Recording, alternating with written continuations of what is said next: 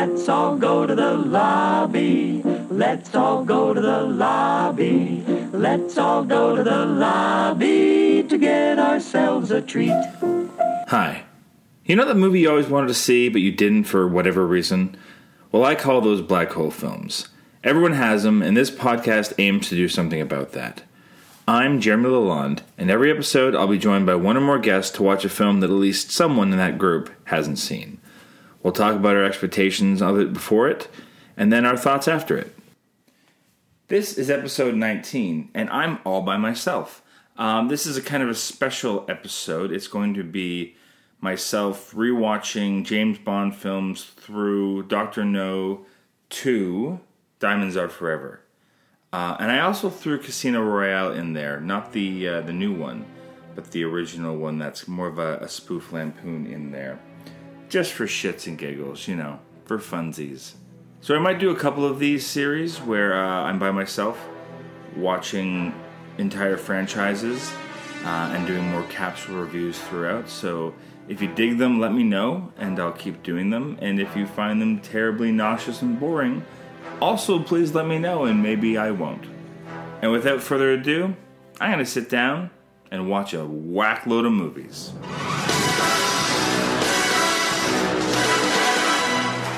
So I decided to do this a couple weeks after I rewatched the first two films, Doctor No and From Russia with Love. Um, so I'm coming at these two in particular not super fresh. Um, the rest of these I'll be recording as I rewatch, and this entire thing will be done over the course of several weeks or months, depending how long it takes me to get through all of these. So, what struck me about Dr. No right away was that it was kind of an independent film. It's very much a chamber piece in a lot of ways, um, very small scale. It was done for a million dollars at the time, which I didn't look up the inflation for, but it was not much compared to how much they're being made for these days. Um, originally, Cary Grant was considered for the role of James Bond, which I thought was fairly fascinating. Um, I was a bit lost during the Doctor No watching the plot. I wasn't entirely sure what was going on. I don't know if I was tired while I was watching it. I thought from the get go that Sean Connery was ridiculously charming and you know and, and he really is what made that film work and, and the series work. I don't know with another actor in that role if it ever would have took off and become the series that it's become. And it's hard to really watch James Bond now without the misogyny being really apparent uh, and and forefront. Uh, I don't have a great comment for that. I don't really want to excuse it, um, but it is there, and it's hard to ignore, especially the the whole concept of the Bond girl um, as it became. To that point, upon the film's release, um, one of the top reviewers said it was highly immoral, not overly great filmmaking, but it sure was a lot of fun. And I think that's a good way to to sum up James Bond and Doctor No in particular. From Russia with Love, on the other hand, I thought was phenomenal, and it probably still is one of the best James Bond films. Um, I'll have to I'll have to see if that holds up after I get through all of these. Um, but I thought, if nothing else, it really, really expanded the whole scope of what a James Bond film could be following Doctor No, um, given how big it was compared to how small Doctor No was. It's considered not only Sean Connery's favorite film, but Daniel Craig's favorite Bond film as well. So there's something to be said for that. Love that Robert Shaw was the villain. It took me a second um, because I'm most familiar with Robert Shaw from The Sting, which is one of my favorite films. And it, physically, he's very different in this film, but he's got that very specific voice that kind of sticks into you. And it took me a second to realize it was the same actor. So, yeah, in terms of the first two films, really, really enjoyed From Russia with Love, and I thought Doctor No was a great introduction to the character, although I don't think it stands up as a really great film by any means. Yeah, so that's my take on the first two, and now I head into some of the very, very iconic of the Sean Connery films. Goldfinger.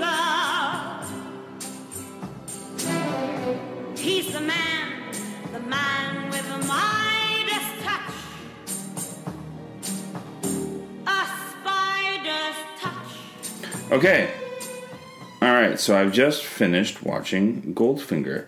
And first of all, I should not watch these things at night um, because they kind of put me to sleep sometimes.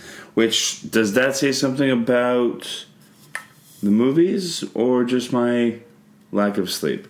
I don't know. Um, I remembered this one. I'd seen this one before, and I really liked this. I particularly enjoyed the ingenuity of just the scheme. Um, spoiler if you haven't seen it, the idea isn't that um, the villain is stealing gold, but damaging the U.S.'s gold so that his is worth more. So I always thought that was a really clever plan, and uh, and I appreciated it for that alone. Uh, there's some really wonderfully ridiculous stuff in here, um, and and that's part of the charm of Bond, I guess, is the camp value. But like, there's this idea that Goldfinger's built this room specifically just to explain his plan to other people.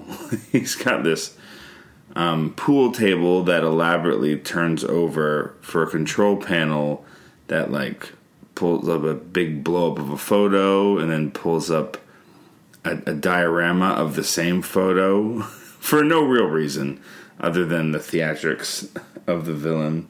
Pussy Galore is this amazing, really strong female character, and then Bond kind of it's a very rapey scene, the one that's in that that horse corral stable thing with all the the straw. It's a it's it's a hard scene to look at and think it's charming in any way. Um, but that's the thing that turns her over to his side, I guess. That's definitely the biggest problem with this film is is the outdated misogyny, and that scene in particular is a really good demonstration of what's wrong with the Bond of old. What I really liked was that um, opening up in this movie is the first movie where it's like Bond really feels like a spy that knows what he's doing in that opening sequence where he's kind of running around and he breaks into that silo and sets up that bomb. Um, it feels like a man who knows what he's doing. It feels like a spy for the first time, where before he just felt like, I don't know. Yeah, so overall, I think this is definitely one of the better Bond films if you completely ignore that slightly rapey scene somewhere in the middle. And and I think generally speaking, these movies would all do much better if they're about half an hour shorter. Um, if they were paced up somehow, they're, uh, they're they're missing the set pieces that kind of make the current films just really drive along and move. It's a byproduct of the era. And and you know we're trained now to watch movies that are much faster moving that don't have as much exposition and dialogue, but I do find it makes it hard to really enjoy these films the way that I think people might have enjoyed them back when they were originally made. So, yeah. And next, I believe, is Thunderball.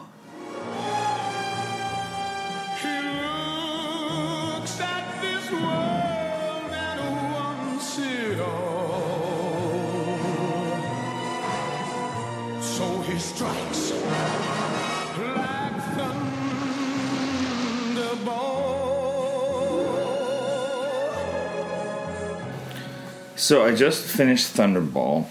I have to say the first thing that becomes obvious with this one is that they had a much bigger budget than they've had in the past. Um, doing a quick little Google search, it seems like this film cost either the same or a bit more than all the first three James Bond films combined. And you, you can see it. It's closer to the scale of what James Bond films are now uh, in terms of their scope and how much is going on. And the other thing that's really remarkable and impressive um, is how much of this film takes place underwater, especially the entire climax is underwater with I don't know how many scuba divers are in that final scene. Um, which I gotta say, I didn't love the final um, confrontation. I found myself nodding off a little during it. It's hard to keep track of who's who, even though they, they do cut to Sean Connery quite a bit. It just makes it, uh, it gets repetitive, which you know is, is troublesome for me. I find that recently I've noticed in a lot of films, I have a hard time staying with the action, and even if I'm not super tired, I find it puts me to sleep. Um, I just saw the Fate of the Furious the other night, and there was a couple of sequences in there where I just found the action was just it goes on and on and on. And it doesn't have a clear a clear trajectory, um, and it just kind of makes me tune out of the film.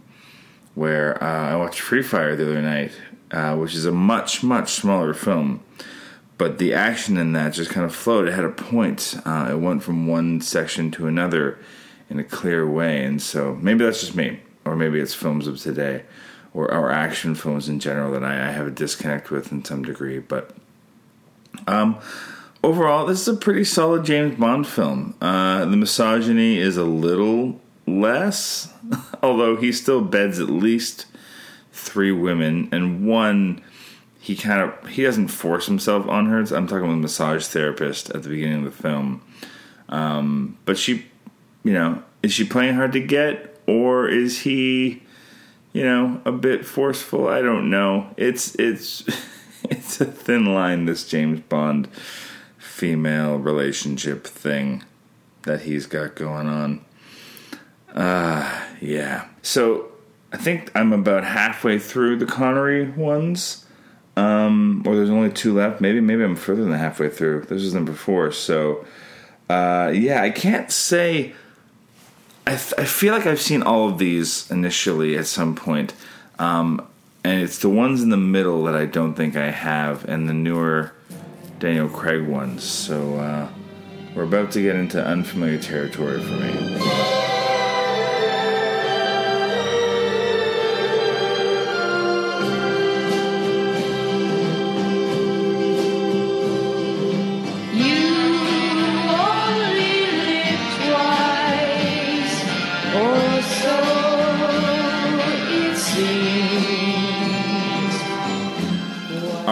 Just finished. You only live twice.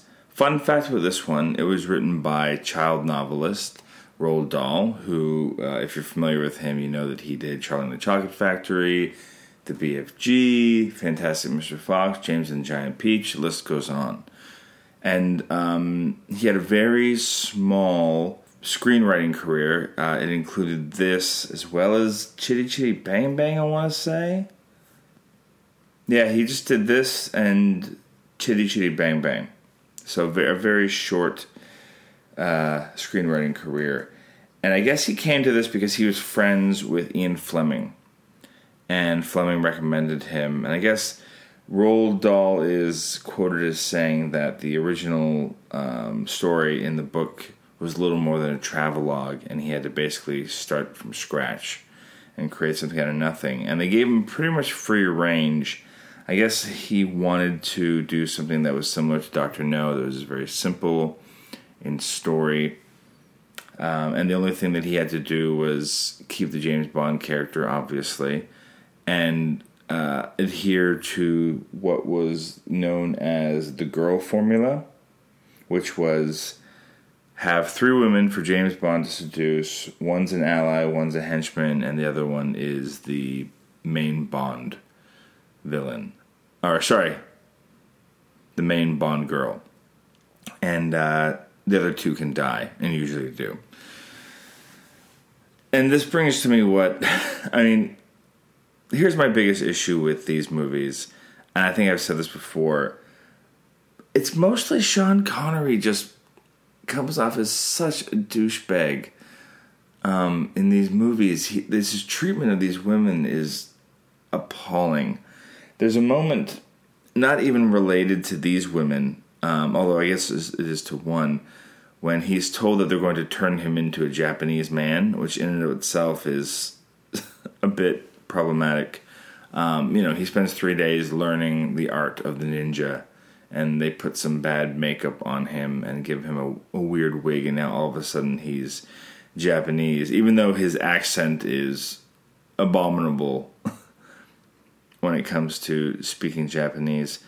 But they're told that he, they're going to give him this wife, and they say something about her being having a face like a pig, and he the look on his face when he's told that he's so disgusted and looks like he's about to call the whole thing off just because of that. And then of course he gets to this little island where he's to meet his this woman who's supposed to pretend to be his wife. And of course he doesn't get a woman that looks quote like a pig. He gets this gorgeous young woman, which he's totally fine with, and then of course instantly tries to bed. Um, but she maintains that this is just a job and they got to be professional. And you know, of course, he manages to break that down the next day. Um, so, uh, to be completely honest, I'm not exactly sad that the Connery version of these is coming to an end a bit ish. There's still two more down the pipe after a, a brief sabbatical. So I'm looking forward to someone else in this part just to see if they come off slightly less creepy when it comes to the women. Um, you know, that's the biggest thorn I have in my side with these early James Bond films. The rest of this is kind of fun. I, I enjoyed the beginning. I really like the setup, the idea of it being him trying to avoid a giant world war between um, the Soviets and, and U.S. Again, very, uh, very timely. This is the first time I really noticed the martini. I guess it was in Doctor No, but here it's mentioned. Someone makes it for him and they stir it, and they ask him if that's the way he likes, it, and he says yes, of course, which is not true. He likes it shaken, not stirred. So that's a a screw up. The ending of this movie is just non-stop gunshots blasting. And I gotta say, it's just that kind of stuff just kind of puts me to sleep. Um, and I think it actually did here a little bit. I nodded off throughout this. I find the action sequences in this are just they don't hold up in a way that you would you would want them to. Unfortunately, they uh, they very much feel dated. The shots are are very repeated, going back and forth. The action's not tremendously exciting. Um, although for the for the time, I'm sure it was, given the context of it. Um, but it's hard to watch it and really enjoy it now. So that's all I think I have to say about this one. This never happened to the other fellow.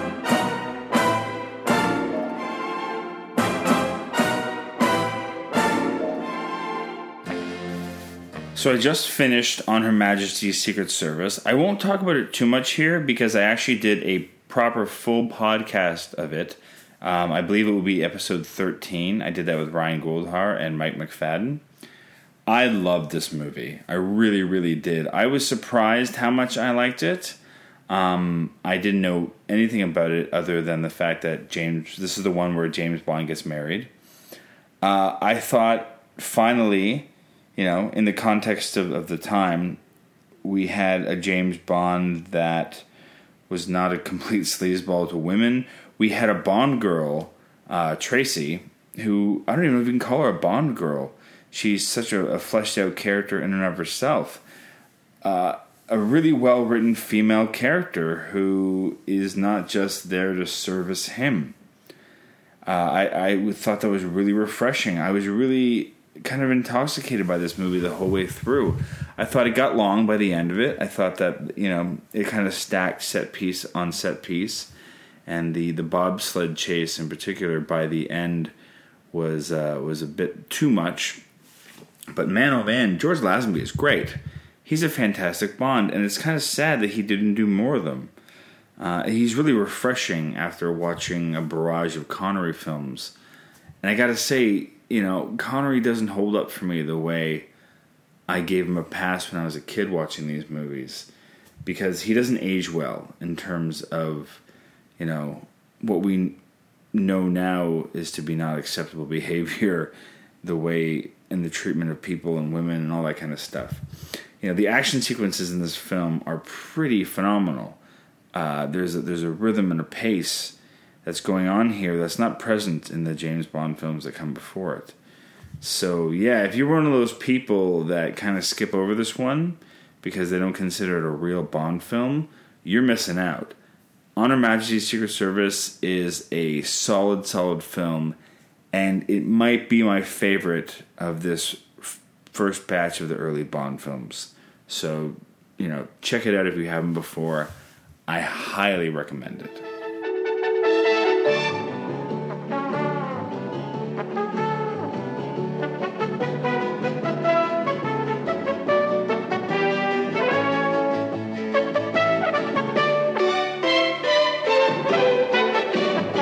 So I decided to watch one that I didn't think I was going to watch. Um, I decided to watch Casino Royale, the original, which is not technically, in theory, a James Bond movie.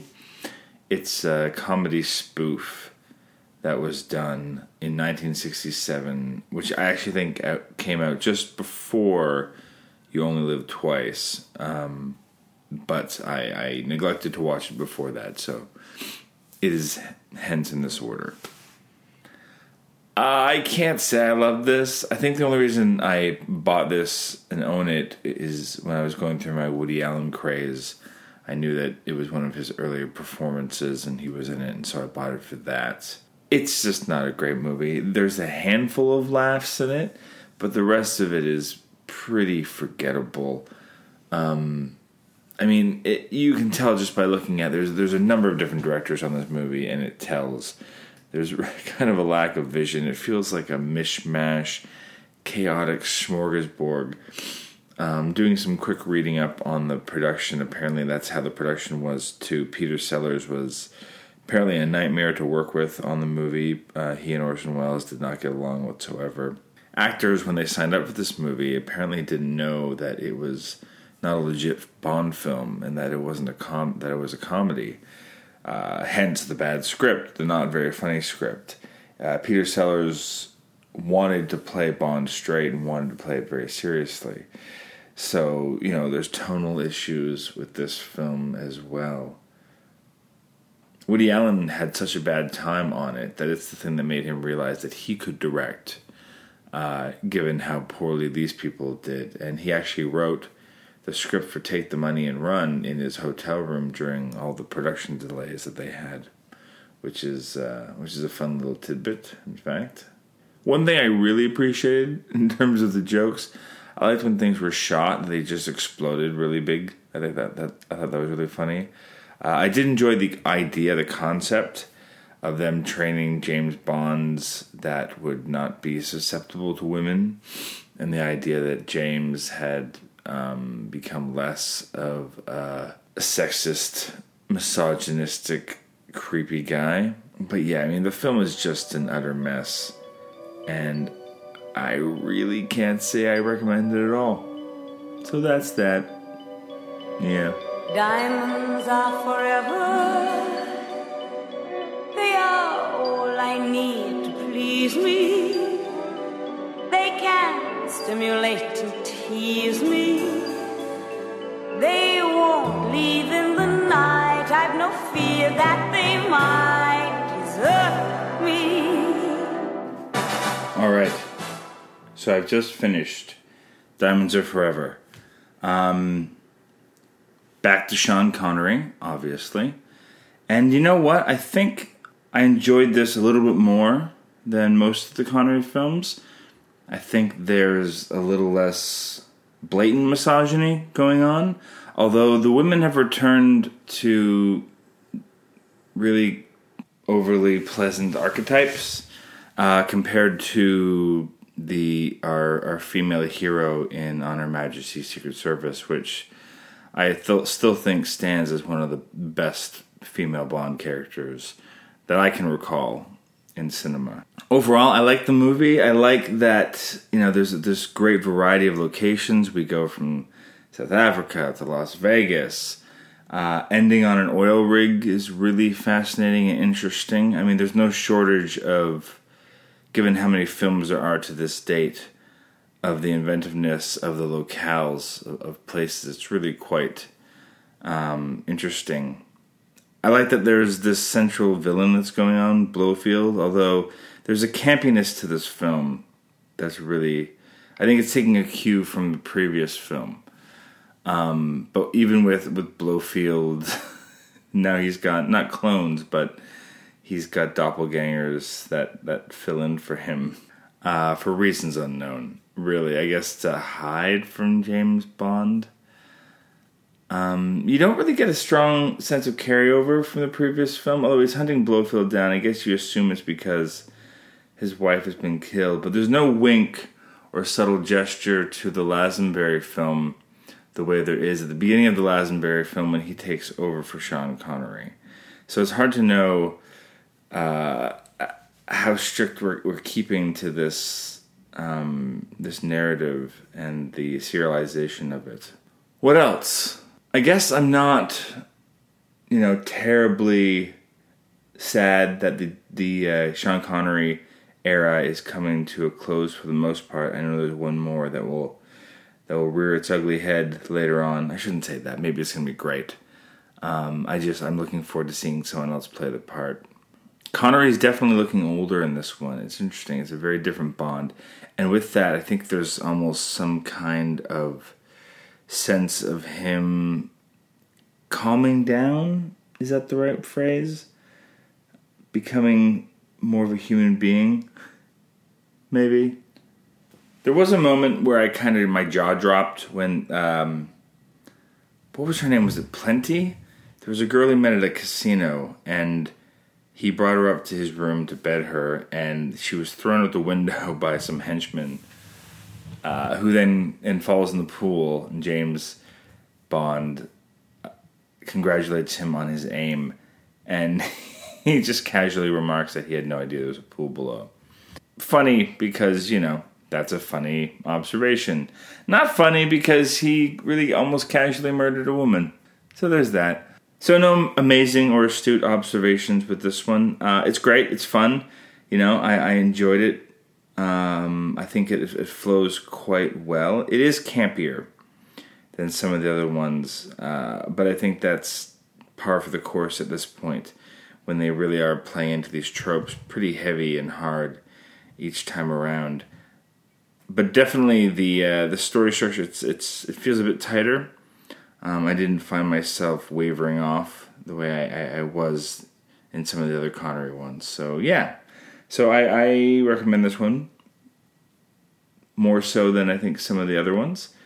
But uh, very very much looking forward to a new James Bond when I get started with the the next part of this series. So that's the end of part one of my James Bondathon rewatch. Thanks for joining me. I hope this was helpful or informative in some way. Uh, check back in sometime in the near future. I'm not sure when for the future installments. This will either be a three or four part series, depends on how I try to combine and group these things. If you like the show, please subscribe to the podcast and spread the word about it. You can find me on Twitter at Lalonde Jeremy and on Facebook for Black Hole Films. Also, leave a review there or wherever else you decide to happen to find yourself listening to this thing. And until next time, Go watch something you've never seen before.